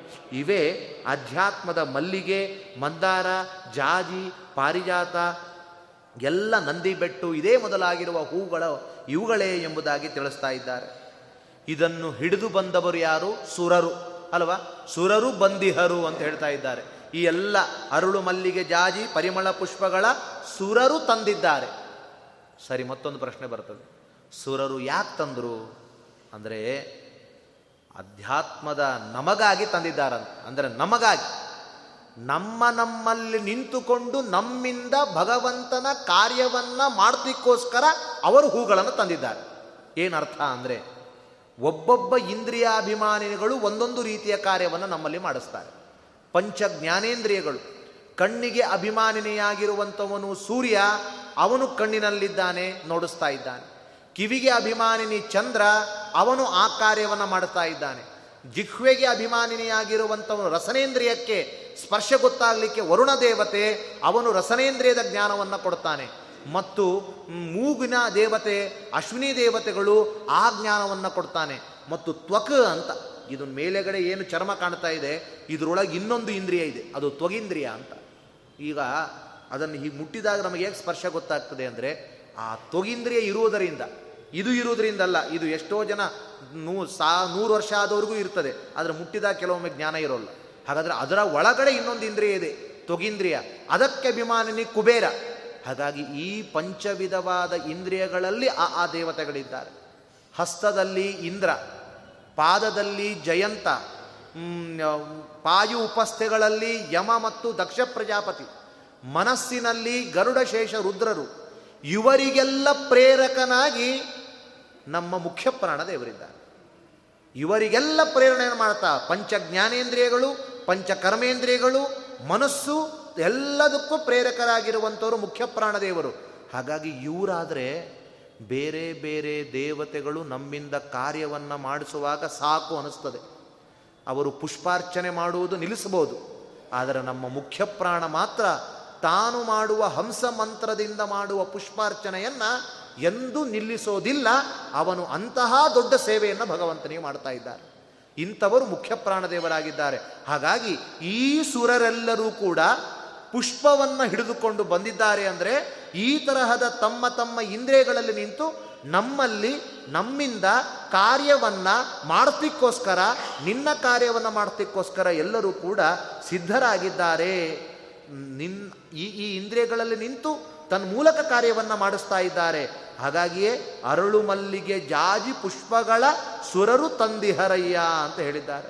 ಅದನ್ನೇ ವೇದ ಹೇಳುವಾಗ, ನಿಶುಸೀದ ಗಣಪತೆ ಗಣೇಶು ತ್ವಾಮಾಹುಹು ವಿಪ್ರಥಮಂ ಕವೀನಾಂ. ನಿಶುಸೀದ, ಅಂದರೆ ಚೆನ್ನಾಗಿ ನನ್ನಲ್ಲಿ ಕೂತ್ಕೋ. ನಿಶುಸೀದ ಗಣಪತೆ ಗಣಪತೆ ಅಂದರೆ ಎಲ್ಲ ದೇವಗಣಕ್ಕೆ ಸ್ವಾಮಿಯಾಗಿರುವ ಭಗವಂತನೇ. ನಿನ್ನನ್ನ ಎಲ್ಲ ಜ್ಞಾನಿಗಳು ಪ್ರಥಮಂ, ನೀನೇ ಮೊದಲಿಗ ಅಂತ ಕೊಂಡಾಡ್ತಾ ಇದ್ದಾರೆ. ವಿಪ್ರಥಮಂ ಕವೀನಾಂ, ನರುತೆ ತ್ವತ್ಕ್ರಿಯತೆ. ನೀನಿಲ್ಲ ಅಂತಾದರೆ ಯಾವುದಕ್ಕೂ ಕೂಡ ಚಲನೆ ಇಲ್ಲ. ನೀನೇ ಇದ್ದು ಚಲನೆ ಕೊಡುವವನು. ನಕ್ರಿಯ ನನ್, ನರುತೆ ತ್ವತ್ಕ್ರಿಯತೆ, ಕಿಂಚನಾರೇ ಮಹಾಮರಕ್ಕಂ ಮಘವನ್ ಚಿತ್ರಮರ್ಚ. ಹೇ ಸ್ವಾಮಿಯೇ, ನನ್ನಲ್ಲಿ ನಿಂತು ನಿನಗೆ ಯಾವ ರೀತಿಯಲ್ಲಿ ಪೂಜೆ ಮಾಡಿದರೆ ಸಂತೋಷವಾಗುತ್ತೆ? ಆ ರೀತಿಯಾಗಿ ನೀನೇ ನಿಂತು ಪೂಜೆಯನ್ನು ಮಾಡಿಸ್ಕೋ ಸ್ವಾಮಿ. ಹಾಗಾದರೆ ಎಲ್ಲ ದೇವತೆಗಳು ನಮ್ಮಲ್ಲಿ ನಿಂತುಕೊಂಡು ಆ ಕಾರ್ಯವನ್ನು ನಮಗಾಗಿ ಭಗವಂತನೆಯ ಪೂಜೆಯನ್ನು ಮಾಡಿಸ್ಕೊಳ್ತಾ ಇದ್ದಾರೆ. ಇದನ್ನೇ ನಾವು ಪ್ರತಿನಿತ್ಯ ಸ್ಮರಣೆ ಮಾಡುವುದು. ಸರ್ವೇಂದ್ರಿಯಾಭಿಮಾನಿಸ್ತ ಮುಖ್ಯ ಪ್ರಾಣಸ್ಥ ವಿಷ್ಣುನ ಪ್ರೇರಿತ ಶ್ರೀತತುಷ್ಟ್ಯರ್ಥಂ ಕರಿಷ್ಯೇ ಕರ್ಮಚಾಕಿರ ಸರ್ವೇಂದ್ರಿಯಾಭಿಮಾನಿಸ್ತನಾಗಿರುವಂತಹ ಮುಖ್ಯ ಪ್ರಾಣಸ್ಥನಾಗಿರುವ ವಿಷ್ಣು. ನೋಡಿ, ಅವನೇ ಕಾರ್ಯ ಮಾಡ್ತಾನೆ. ಎಲ್ಲರ ಇಂದ್ರಿಯಾಭಿಮಾನಿ ದೇವತೆಗಳಿಗೆ ಪ್ರೇರಕ ಮುಖ್ಯ ಪ್ರಾಣ ಅಂತಹ ಮುಖ್ಯ ಪ್ರಾಣನಿಗೂ ಪ್ರೇರಕನಾದವನು ಭಗವಂತ. ಹಾಗಾದರೆ ಎಲ್ಲ ಕಾರ್ಯವನ್ನು ಅವನೇ ಮಾಡಿಸಿಕೊಂಡಿರುವಂತಹ ಭಗವಂತನೇ ನೀನೇ ಮಾಡಿರುವ ಕರ್ಮವನ್ನು ನಿನಗೇ ಸಮರ್ಪಣೆ ಮಾಡ್ತಾ ಇದ್ದೆ. ಮೊನ್ನೆ ದಿನ ಹೇಳಿದಂತೆ, ನಮ್ಮಲ್ಲಿ ನಿಂತು ಸಾಧನೆ ಮಾಡಿಸುವವನು ಭಗವಂತ, ಫಲವನ್ನು ಕೊಡುವವನು ಭಗವಂತ ಫಲವನ್ನು ಉಣ್ಣುವಂತೆ ಮಾಡುವವನೂ ಭಗವಂತ ಫಲ ಇದೆ, ಅದನ್ನು ಉಣ್ಲಿಕ್ಕೆ ಮಾಡಲಿಕ್ಕೆ ಇದೆ ಅಂದಮೇಲೆ ಅದನ್ನು ಅನುಭವಿಸುವ ಶಕ್ತಿ ಇಲ್ಲ ನಮಗೆ. ಅಂತಹ ಆ ಫಲವನ್ನು ಅನುಭವಿಸುವಂತೆ ಮಾಡುವವನು ಭಗವಂತನೇ. ಹಾಗಾದರೆ ಆದಿಮಂತ್ಯ ಅಂತ್ಯಗಳಲ್ಲಿ ಭಗವಂತನ ಉಪಾಸನೆ ಎಂಬ ಒಂದು ಅತ್ಯಗತ್ಯ ಎಂಬುದಾಗಿ ತಿಳಿಸಿ, ಕೊನೆಯದಾಗಿ ಹೇಳ್ತಾ ಇದ್ದಾರೆ ಅರವಿಂದಲೋಚನನೆ ಕೋಳಿ ಕೂಗಿತು ಕೇಳು. ಪುರಂದರ ವಿಠಲನೇ ಬೆಳಗಾಯಿತು. ನೋಡಿ, ಮೊದಲನೆಯ ಪದ್ಯದಲ್ಲಿ ದಾಸರೆಲ್ಲರೂ ಬಂದು ಧೂಳಿ ದರ್ಶನವಗೊಂಡು, ಆಗ ನಮ್ಮ ದಾಸರ ಕಣ್ಣು ಪಾದಕಮಲಗಳಲ್ಲಿತ್ತು, ಧೂಳಿ ದರ್ಶನ ಮಾಡ್ತಾ ಇತ್ತು. ಅದೇ ದಾಸರು ಸ್ತೋತ್ರ ಮಾಡ್ತಾ ಮಾಡ್ತಾ ಭಗವಂತನಿಗೆ ತಮ್ಮ ಕಣ್ಣೆಂಬುವಂತಹ ಆರತಿಯಿಂದ ನೀರಾಜನ ಮಾಡುವಾಗ ಕೇ ಮೂರ್ಧಾದಿ ಕೇಶಪರ್ಯಂತರವಾಗಿ ಮಾಡ್ತಾ ಇದ್ದಾರೆ. ಆಗ ಕಣ್ಣು ಕಾಣುತ್ತಂತೆ. ಕೊನೆಯ ಒಂದು ಪದ್ಯದಲ್ಲಿ ಬರುವಾಗ ನಮ್ಮ ಪುರಂದರದಾಸರಿಗೆ ಕಣ್ಣು ಕಾಣಿತು ಅದಕ್ಕೆ ಅಂತಾರೆ ಅರವಿಂದಲೋಚನನೇ ನಿನ್ನ ಕಣ್ಣು ಎಂಥದ್ದು? ಕಮಲದಂತಹ ವಿಶಾಲವಾಗಿರುವ ಅರಳಿರುವಂತಹ ಕಣ್ಣು ನಿಂದು, ಅಂದರು. ಇಲ್ಲಿ ಇನ್ನೊಂದು ಅರ್ಥ ಹೊರಹೊಮ್ಮುತ್ತೆ. ಅರವಿಂದ ಅರಳುವಂಥದ್ದು ಬೆಳಿಗ್ಗೆ. ರಾತ್ರಿಯ ಕಾಲದಲ್ಲಿ ಅದು ಮಡಿಚಿಕೊಂಡು ಇರ್ತದೆ ಹಾಗಾದರೆ ಸ್ವಾಮಿ, ನಿನ್ನ ಲೋಚನವೇ ಅರವಿಂದ ಅಂದ ಮೇಲೆ ರಾತ್ರಿ ಕಳೆದು ಬೆಳಗ್ಗೆ ಆಗಿದೆ ಸ್ವಾಮಿ. ಹಾಗಾದ್ರೆ ಏನಾಗಬೇಕೀಗ? ಅದು ಅರಳಬೇಕು. ಏಳಯ್ಯ ಪುರಂದರ ವಿಠಲನೆ ಅಂತ ಹೇಳ್ತಾ ಇದ್ದಾರೆ. ಅರವಿಂದ ಲೋಚನನಾಗಿದ್ದಿ ನೀನು. ಆದಾಗಿ ನಿನ್ನ ಲೋಕದಲ್ಲಿ ಕಮಲಗಳು ಸೂರ್ಯನ ಉದಯದಿಂದ ಅರಳುವಂತೆ ಅರವಿಂದ ಲೋಚನನಾದ ನೀನು ಬೆಳಕಾದಾಗ ತೆಗೆಯುವಂಥದ್ದು ಕ್ರಮ ಆಗಿದೆ. ಹಾಗಾಗಿ ಏಳು ಎಂಬುದಾಗಿ ಹೇಳ್ತಾ ಇದ್ದಾರೆ. ಇಲ್ಲಿ ಕೋಳಿ ಕೂಗಿತು ಕೇಳು ಅಂತ ಒಂದು ಶಬ್ದ ಹಾಕಿದ್ದಾರೆ. ನಾವೆಲ್ಲ ಹಾಲು ನಿದ್ದೆಯಲ್ಲಿ ಒಳ್ಳೆ ಸುಖಭರಿತವಾದ ನಿದ್ರೆಯಲ್ಲಿ ಮಲಗಿರುವಂತಹ ನಮಗೆ ಬೆಳಗಾಗುವುದು ಗೊತ್ತೇ ಆಗೋಲ್ಲ. ಯಾಕೆ? ಕಣ್ಣು ತೆರೆದ್ರೆ ಗೊತ್ತಾಗ್ತದೆ. ಹ್ಞೂ ಇನ್ನು ಕತ್ಲೆ ಇದೆ ಅಂತಲೇ ನಾವು ಮಲ್ಕೊಳ್ಳುವಂತಹ ನಮಗೆ ಏನು ಮಾಡಿದರೂ ಬೆಳಕಿಂದ ಗೊತ್ತಾಗೋಲ್ಲ. ಅದಕ್ಕೆ ಕೋಳಿಯನ್ನು ಕೂಗಿಸ್ಬೇಕಂತೆ. ನೀನಂತರೂ ನೋಡೋಲ್ಲ ಕಣ್ ತೆಗೆದು. ಕೇಳಾದರೂ ಕೇಳು ಅಂತ ಆ ಕೋಳಿ ಕೂಗಿದೆ, ಏಳು ಎಂಬುದಾಗಿ ಹೇಳಬೇಕಾಗಿದೆ. ಆದರೆ ಹೊರಗಡೆಯ ಜಗತ್ತಲ್ಲಿ ಮಾತ್ರ ಕೋಳಿ ಕೂಗಲ್ಲಂತೆ. ಪುರಂದರದಾಸರು ಹೇಳ್ತಾರೆ, ಒಳಗಿನೂ ಒಂದು ಕೋಳಿ ಕೂಗಬೇಕಂತ. ಇದ್ಯಾವುದರಿ ಕೋಳಿ? ನಾವೆಲ್ಲ ವೆಜ್ಜು. ನಮಗೆಲ್ಲಿ ಕೋಳಿ ಕೂಗ್ತದೆ ಅಂತ ಅಂದ್ಕೊಳ್ಬಾರ್ದು ಭಗವಂತನ ಬಗ್ಗೆ ಸ್ತೋತ್ರ ಮಾಡುವಾಗ ಪುರಂದರದಾಸರಾರರಿಗೆ ಬಹಳ ವಿಶಾಲವಾದ ಆಲೋಚನೆ ಇತ್ತು ಹಾಗಾಗಿ ಅಂಥವರು ಒಳಗಡೆ ಕೋಳಿ ಕೂಗಿದಾಗ ಸಹಜವಾಗಿ ಬೆಳಗಾಗಿದೆ ಅಂತ ಎಲ್ಲರಿಗೂ ಕೂಡ ಗೊತ್ತಾಗ್ತದೆ. ಇದು ಹೊರಗಿನ ಅರ್ಥ ಸ್ಪಷ್ಟವಾಗ್ತದೆ. ಬೆಳಗಾಗಿದ್ದು ಕೋಳಿಗೂ ಗೊತ್ತಾಗಿದೆ ಅಂದ ಮೇಲೆ ನಿನಗೂ ಗೊತ್ತಾಗಲ್ವಾ? ಹಾಗಾಗಿ ಇನ್ನು ಒಳಾರ್ಥವನ್ನು ಕೂಡ ನಾವು ತಿಳ್ಕೊಳ್ಬೇಕಾಗಿದೆ.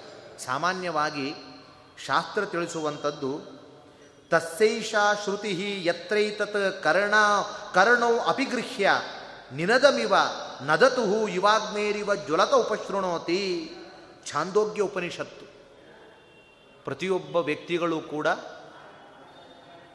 ಸಜ್ಜನರಿಗೆ, ಜ್ಞಾನಿಗಳಿಗೆ, ಸಾಧಕರ ಔನ್ನತ್ಯದಲ್ಲಿರುವಂತಹ ವ್ಯಕ್ತಿಗಳಿಗೆ ಒಳಗಡೆ ವೈಶ್ವಾನರನು ಮಾಡುವಂತಹ ಭಗವಂತನ ಸ್ತೋತ್ರ ಅವರಿಗೆ ಅನಾಯಾಸವಾಗಿ ಕೇಳ್ತದಂತೆ.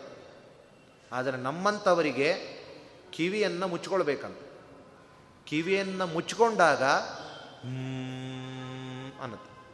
ಇದು ಅಲ್ಲಿ ಇರುವಂತಹ ವೈಶ್ವಾನರ ನಾಮಕನಾದ ಅಗ್ನಿ ಭಗವಂತನನ್ನು ಸ್ತೋತ್ರ ಮಾಡುವಂತಹ ಒಂದು ಕ್ರಮವನ್ನು ತಿಳಿಸಿದ್ದಾರೆ ಅದು ಸ್ತೋತ್ರ, ಅದು ನಮಗೆ ಕೇಳಿಸ್ತಾ ಇದೆ ಅಂತ ತತ್ಸೈಷಾ ಶ್ರುತಿ.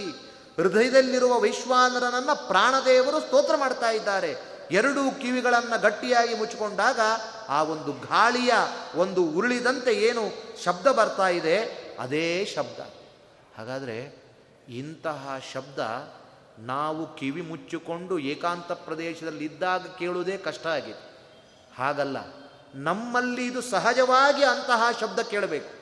ಸಹಜವಾದ ರೀತಿಯಲ್ಲಿ ನಾವು ಭಗವಂತನ ಸ್ತೋತ್ರವನ್ನು ಕೇಳುವಂತೆ ಆಗಬೇಕು ಅಂದರೆ, ಸ್ವಾಮಿ, ಇಂತಹ ಕೋಳಿ ಕೂಗಬೇಕು ಅಂತಾದರೆ ಅದು ನಿನ್ನ ಅನುಗ್ರಹವೇ ಬೇಕು, ಪುರಂದರ ವಿಠಲನೇ ಏಳಯ್ಯ ಎಂಬುದಾಗಿ ಹೇಳ್ತಾ ಇದ್ದಾರೆ.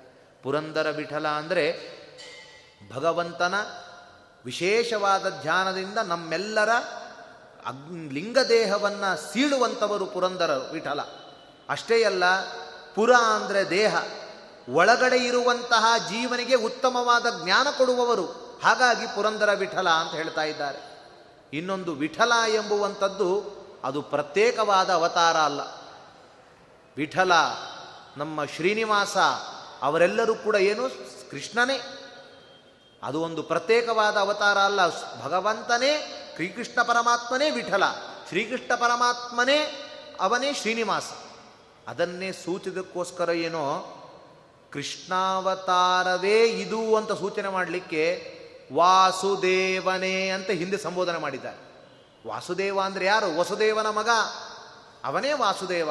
ಅಷ್ಟೇ ಅಲ್ಲ, ನೀನು ಲೇಸಾಗಿ ಕೆನೆ ಮೊಸರನ್ನು ಕಡೆದು ಬೆಣ್ಣೆಯನ್ನು ಸ್ವೀಕಾರ ಮಾಡು ಅಂತ. ಬೆಣ್ಣೆ ಅತ್ಯಂತ ಪ್ರಿಯ ಯಾರಿಗೆ? ಕೃಷ್ಣನಿಗೆ. ಹಾಗಾಗಿ ಅಲ್ಲಲ್ಲಿ ಅಲ್ಲಲ್ಲಿ ಈ ವಿಠಲ ಮತ್ತು ಶ್ರೀನಿವಾಸ ಅವೆಲ್ಲವೂ ಕೂಡ ಕೃಷ್ಣನೇ ಆಗಿದ್ದಾನೆ ಅಂತ ಸೂಚನೆ ಮಾಡುವ ಮೂಲಕ ಇದ ನಮಗೆ ತಿಳಿಸಿಕೊಟ್ಟಿದ್ದಾರೆ. ವಿಠಲ ಅಂದರೆ ವಿಧಾನ್ ಶೂನ್ಯ. ವಿತ ಜ್ಞಾನದಿಂದ ಶೂನ್ಯರಾದ ವ್ಯಕ್ತಿಗಳಿಗೆ ಉತ್ತಮವಾದ ಜ್ಞಾನಪ್ರದನಾದವನು ಯಾರೋ ಅವನೇ ವಿಠಲ. ಹಾಗಾದರೆ ಪುರಂದರ ಅಂದರೆ ನಮಗೆ ಉತ್ತಮವಾಗಿರುವಂತಹ ಈ ದೇಹದಲ್ಲಿರುವ ಲಿಂಗ ದೇಹದ ಭಂಗವನ್ನು ಮಾಡಿ ಅನುಗ್ರಹ ಮಾಡುವವನು ಪುರಂದರ. ಉತ್ತಮವಾದ ಜ್ಞಾನವನ್ನು ಕೊಡುವನಾದ್ದರಿಂದ ಅವನೇ ವಿಠಲ ಎಂಬುದಾಗಿ ಕರೀತಾ ಇದ್ದಾರೆ. ಹೀಗೆ ಭಗವಂತನ ವಿಶೇಷವಾದ ರೀತಿಯಲ್ಲಿ ದಾಸಾರಿಯರು ಸ್ತೋತ್ರ ಮಾಡಿದ್ದಾರೆ. ಇನ್ನೊಂದು, ಕಾಲಪುರುಷನ ಕೋಳಿಯ ಕೂಗು ಪ್ರತಿಯೊಬ್ಬರಿಗೂ ಅರ್ಥ ಆಗಬೇಕು. ಇದೂ ಒಂದು ಅರ್ಥ ಇದೆ ಇದರ ಕಾಲಪುರುಷನ ಕೂಗು ಪ್ರತಿಯೊಬ್ಬರಿಗೂ ಕೇಳಬೇಕು. ಯಾಕೆಂದರೆ ನಾವು ಚಿರಂಜೀವಿಗಳು ಮಾರ್ಕಂಡೇಯರಂತೆ ನಮಗೆ ಮರಣ ಇಲ್ಲ. ಶಾಸ್ತ್ರ ಹೇಳ್ತದೆ ಅಹನ್ಯಹನಿ ಭೂತಾನಿ ಗಚ್ಚಂತಿ ಯಮಸಾಧನಂ ನಮ್ಮ ಮನೆಯ ಪಕ್ಕದವರು, ಮೇಲ್ಮನೆಯವರು, ಎದುರು ಮನೆಯವರು ಪ್ರತಿಯೊಬ್ಬರು ಒಂದಿಲ್ಲ, ಒಂದಿನ ಹೋಗ್ತಾನೆ ಇದ್ದಾರೆ. ತಥಾ ಮಿಚ್ಚಂತಿ ನನಗೆ ಮಾತ್ರ ಏನೂ ಇಲ್ಲ ಎಂಬ ಬುದ್ಧಿಯಿಂದ ಭಗವಂತನ ಮರೆತುಕೊಂಡು ಇದ್ದಾರಲ್ಲ ಇದೆಯಂತಹ ಆಶ್ಚರ್ಯ ಅಂತ ಕೊಂಡಾಡಿದೆ. ಹಾಗಾಗಿ ದಾಸರು ಕೋಳಿಯ ಕೂಗು, ಆ ಕಾಲಪುರುಷನ ಕೋಳಿಯ ಕೂಗು ನಮಗೆಲ್ಲ ಕೇಳಿಸಬೇಕು. ಅದರಿಂದ ನಾವು ಧರ್ಮ ಕಾರ್ಯದಲ್ಲಿ ಇನ್ನೂ ಇನ್ನೂ ಮುಂದೆ ಪ್ರವೃತ್ತರಾಗಬೇಕು ಎಂಬುದು ಕೂಡ ಇದರಲ್ಲಿ ಅರಿತಿರುವಂಥದ್ದು. ಈ ಪದ್ಯದಲ್ಲಿ ವಿಶೇಷವಾಗಿ ಸಂಖ್ಯೆಗೆ ಸಂಬಂಧಪಟ್ಟಿರುವ ಮಾತುಗಳು ಸೇರಿ. ಪದ್ಯದಲ್ಲಿರುವಂತಹ ನುಡಿಗಳು ಮೂರು. ಈ ಮೂರು ಬಹಳ ಅಪರೂಪವಾಗಿರುವಂತಹ ಒಂದು ಸಂಖ್ಯೆ. ಮನುಷ್ಯನ ಸ್ವಭಾವವನ್ನು ಹೇಳುವಂತಹ ಗುಣಗಳು, ಮನುಷ್ಯನಿರುವ ಗುಣಗಳು ಮೂರು. ಸತ್ವ, ರಜಸ್ಸು, ತಮಸ್ಸು. ಬದುಕಿನಲ್ಲಿ ಅವಸ್ಥೆಗಳು ಬರುವಂಥದ್ದು ಮೂರು. ಬಾಲ್ಯ, ಯೌವನ, ವೃದ್ಧಾಪ್ಯ. ಸೃಷ್ಟಿ, ಸ್ಥಿತಿ, ಲಯ. ಮತ್ತು ಸಂಸಾರದ ಲೋಕದಲ್ಲಿ ಮೂರು, ಭೂಮಿ, ಅಂತರಿಕ್ಷ ಮತ್ತು ಸ್ವರ್ಗ. ಕಾಲಗಳು ಮೂರು, ಭೂತ, ವರ್ತಮಾನ, ಭವಿಷ್ಯತ್ ಎಂಬುದಾಗಿ. ದಿನಗಳ ಸಂಧ್ಯೆಯೂ ಮೂರು, ಪ್ರಾತಃ, ಮಧ್ಯಾಹ್ನ ಸಾಯಾಹ್ನ ಅಂತ ಮೂರು. ಕಾಲಿಕವಾದ ಆರಾಧನೆ ಹಾಗಾಯಿತು. ಇನ್ನು ಕರಣಗಳು ಮೂರು. ಕಾಯ, ವಾಕ್, ಮನಸ್ಸು. ಇವೆಲ್ಲ ನಿನ್ನಿಯಂತ್ರಿಸುವಂತಹ ಭಗವಂತನ ರೂಪ, ಅಮೃತ, ಕ್ಷೇಮ, ಅಭಯ, ಅರ್ಥಾತ್ ಅಚ್ಯುತ, ಅನಂತ, ಗೋವಿಂದ ಎಂಬುವಂತಹ ರೂಪಗಳು ಮೂರು. ಭಗವಂತನ ದಿವ್ಯವಾದ ಲೋಕವು ಶ್ವೇತದ್ವೀಪ, ಅನಂತಾಸನ, ವೈಕುಂಠ ಎಂಬುವಂಥದ್ದು ಮೂರು. ಭಗವಂತನನ್ನೇ ಪ್ರತಿಪಾದಿಸುವ ಮುಖ್ಯವಾಗಿ ಹೇಳುವ ಓಂಕಾರದ ಅಕ್ಷರವು ಅಕಾರ, ಉಕಾರ, ಮಕಾರ ಮೂರು. ಮತ್ತು ತ್ರಿವಿಕ್ರಮನಾಗಿ ಇಟ್ಟಿರುವಂತಹ ಹೆಜ್ಜೆಯೂ ಮೂರು. ಇಂತಹ ಎಲ್ಲ ಭಗವಂತನಿಂದ ಪೂರಿತವಾಗಿರುವಂತಹ ಈ ಮೂರು ಸಂಖ್ಯೆಯ ಈ ಮೂರು ಪದ್ಯಗಳನ್ನು ನಾವು ಅನುಸಂಧಾನ ಮಾಡಿಕೊಂಡ್ರೆ ಸಿಗುವಂಥದ್ದು ಮೂರು. ಜ್ಞಾನ, ಭಕ್ತಿ, ವಿರಕ್ತಿ. ಇಂತಹ ಭಗವಂತನನ್ನ ಅನನ್ಯವಾಗಿ ಅರ್ಚನೆ ಮಾಡಿರುವ ನಮ್ಮ ಗುರುಗಳ ಹೆಸರು ಮೂರಕ್ಷರ ವಿಶ್ವೇಶ. ಹಾಗಾಗಿ ಅಂತಹ ನಮ್ಮ ವಿಶೇಷವಾಗಿ ಪುರಂದರದಾಸರ ಆರಾಧನಾ ಪ್ರಯುಕ್ತವಾಗಿ ಏನು ಒಂದು ಇಲ್ಲಿ ಆ ಒಂದು ಜ್ಞಾನ ಕಾರ್ಯವನ್ನು ಏರ್ಪಾಡು ಮಾಡಿದ್ರು. ಆ ರೀತಿಯಾಗಿ ಯಥಾಮತಿಯಾಗಿ ಇದೊಂದು ನಮಗೊಂದು ಅವಕಾಶ ಅಂತ ಹೊಸ ಹೊಸದಾದ ಅರ್ಥಗಳನ್ನು ನೋಡಿದಾಗ ಅದು ನಾನು ತಿಳಿಲಿಕ್ಕೆ ಅವಕಾಶ ಇರುತ್ತದೆ ಎಂಬ ಭಾವದಲ್ಲಿ ಈ ಒಂದು ರೀತಿಯ ಅರ್ಥವನ್ನು ಪದ್ಯವನ್ನು ನಾನು ನೋಡಿ ಯಥಾಮತಿಯಾಗಿ ಭಗವಂತನ ಪಾದಕಮಲಗಳಿಗೆ ಇದನ್ನು ಸಮರ್ಪಣೆ ಮಾಡಿದ್ದೇನೆ. ನಮ್ಮ ಗುರುಗಳಾಗಿರುವಂತಹ ವಿಶ್ವೇಶ್ಚಿತ್ತ ಶ್ರೀಪಾದಂಗಳವರ, ಅಂತರ್ಗತನಾಗಿರುವ ಭಗವಂತ ಹಾಗೆ ವಿದ್ಯಾಶ್ರೀಷತೀರ್ಥ ಶ್ರೀಪಾದಂಗಳವರ ಅಂತರ್ಗತನಾಗಿರುವಂತಹ ಭಗವಂತನಿಗೆ ಈ ಎರಡು ಮಾತುಗಳನ್ನು ವಾಕ್ಕುಸುಮಗಳನ್ನು ಸಮರ್ಪಣೆ ಮಾಡ್ತಾ ಪುರಂದರದಾಸರು ಇತೋಪಿ ಅತಿಶಯವಾದ ಸಜ್ಞಾನವನ್ನು ಎಲ್ಲ ಭಕ್ತ ಜನರಿಗೂ ಕೂಡ ಸಕಲ ವಿಧವಾದ ಸಜ್ಞಾನವನ್ನು ಕೊಟ್ಟು ಅನುಗ್ರಹಿಸಲಿ ಎಂಬುದಾಗಿ ಹೇಳಿ ಇನ್ನೊಂದು ಸೂಚನೆ ನಮ್ಮ ಗುರುಗಳಾದ ವಿಶೇಷತೀರ್ಥ ಶ್ರೀಪಾದಂಗಳವರು, ಅವರು ಮೂವತ್ತೊಂಬತ್ತನೆಯ ಒಂದು ಸುಧಾ ಪಾಠ ಆಗಿದೆ. ಸುಧಾ ಪಾಠ ಮಾಡಿ ಸುಧಾಮಂಗಳ ಈ ದಿನದಲ್ಲಿ ಆಗಬೇಕು ಅಂತ ಇಪ್ಪತ್ತಾರು, ಇಪ್ಪತ್ತೇಳು ಅಂತ ಅವರು ಪೂರ್ವದಲ್ಲೇ ನಿಗದಿಪಡಿಸಿದರು. ಹಾಗಾಗಿ ಅವರ ಸಂಕಲ್ಪ ಹುಸಿಯಾಗಬಾರ್ದು ಅಂತ. ಯಾಕೆಂದರೆ ದೊಡ್ಡವರು ಮಾಡುವಂತಹ ಸಂಕಲ್ಪ ಅದು ಎಂದೂ ಹುಸಿ ಆಗೋಲ್ಲ. ಅದು ನಮ್ಮ ಚಿತ್ತ ಅಲ್ಲ, ಅದು ಭಗವಂತನ ಚಿತ್ತ. ಹಾಗಾಗಿ ಅದೇ ಸಂದರ್ಭದಲ್ಲಿಯೇ ಮುಳುಬಾಗಲು ಕ್ಷೇತ್ರದಲ್ಲಿ ಇಪ್ಪತ್ತ ಆರು, ಇಪ್ಪತ್ತೇಳು ನಡೀತಾ ಇದೆ. ಎಲ್ಲ ಭಕ್ತರು ಕೂಡ ಆ ಒಂದು ಕಾರ್ಯಕ್ರಮದಲ್ಲಿ ಭಾಗವಹಿಸಿ ನಮ್ಮ ಶ್ರೀಪಾದರಾಜರ, ಎಲ್ಲ ಲಕ್ಷ್ಮೀ ನರಸಿಂಹದೇವರ ಟೀಕಾಕೃತ್ಪಾದರ ಶ್ರೀಮದ್ ಆಚಾರ್ಯರ, ವೇದವ್ಯಾಸ ದೇವರ, ರಾಘವೇಂದ್ರ ತೀರ್ಥ ಸ್ವಾಮಿಗಳವರ ವ್ಯಾಸ ವ್ಯಾಸರಾಜರ ಅನುಗ್ರಹಕ್ಕೆ ಪಾತ್ರರಾಗಬೇಕು ಅಂತ ಗುರುಗಳು ಎಲ್ಲಿ ಎಲ್ಲಿ ತಾವು ಸಭೆಗಳಿಗೆ ಹೋಗ್ತಾ ಇದ್ರು ಪ್ರತಿಯೊಬ್ಬ ಭಕ್ತರಿಗೂ ಕೂಡ ಅವರು ಅದನ್ನು ಹೇಳ್ತಾ ಇದ್ದರು ನಮ್ಮ ಸ್ವಾಮಿಗಳವರು ವಿದ್ಯಾಪ್ರಸನ್ನ ತೀರ್ಥರು ಕೂಡ ಅದನ್ನು ಹೇಳಿದ್ದಾರೆ.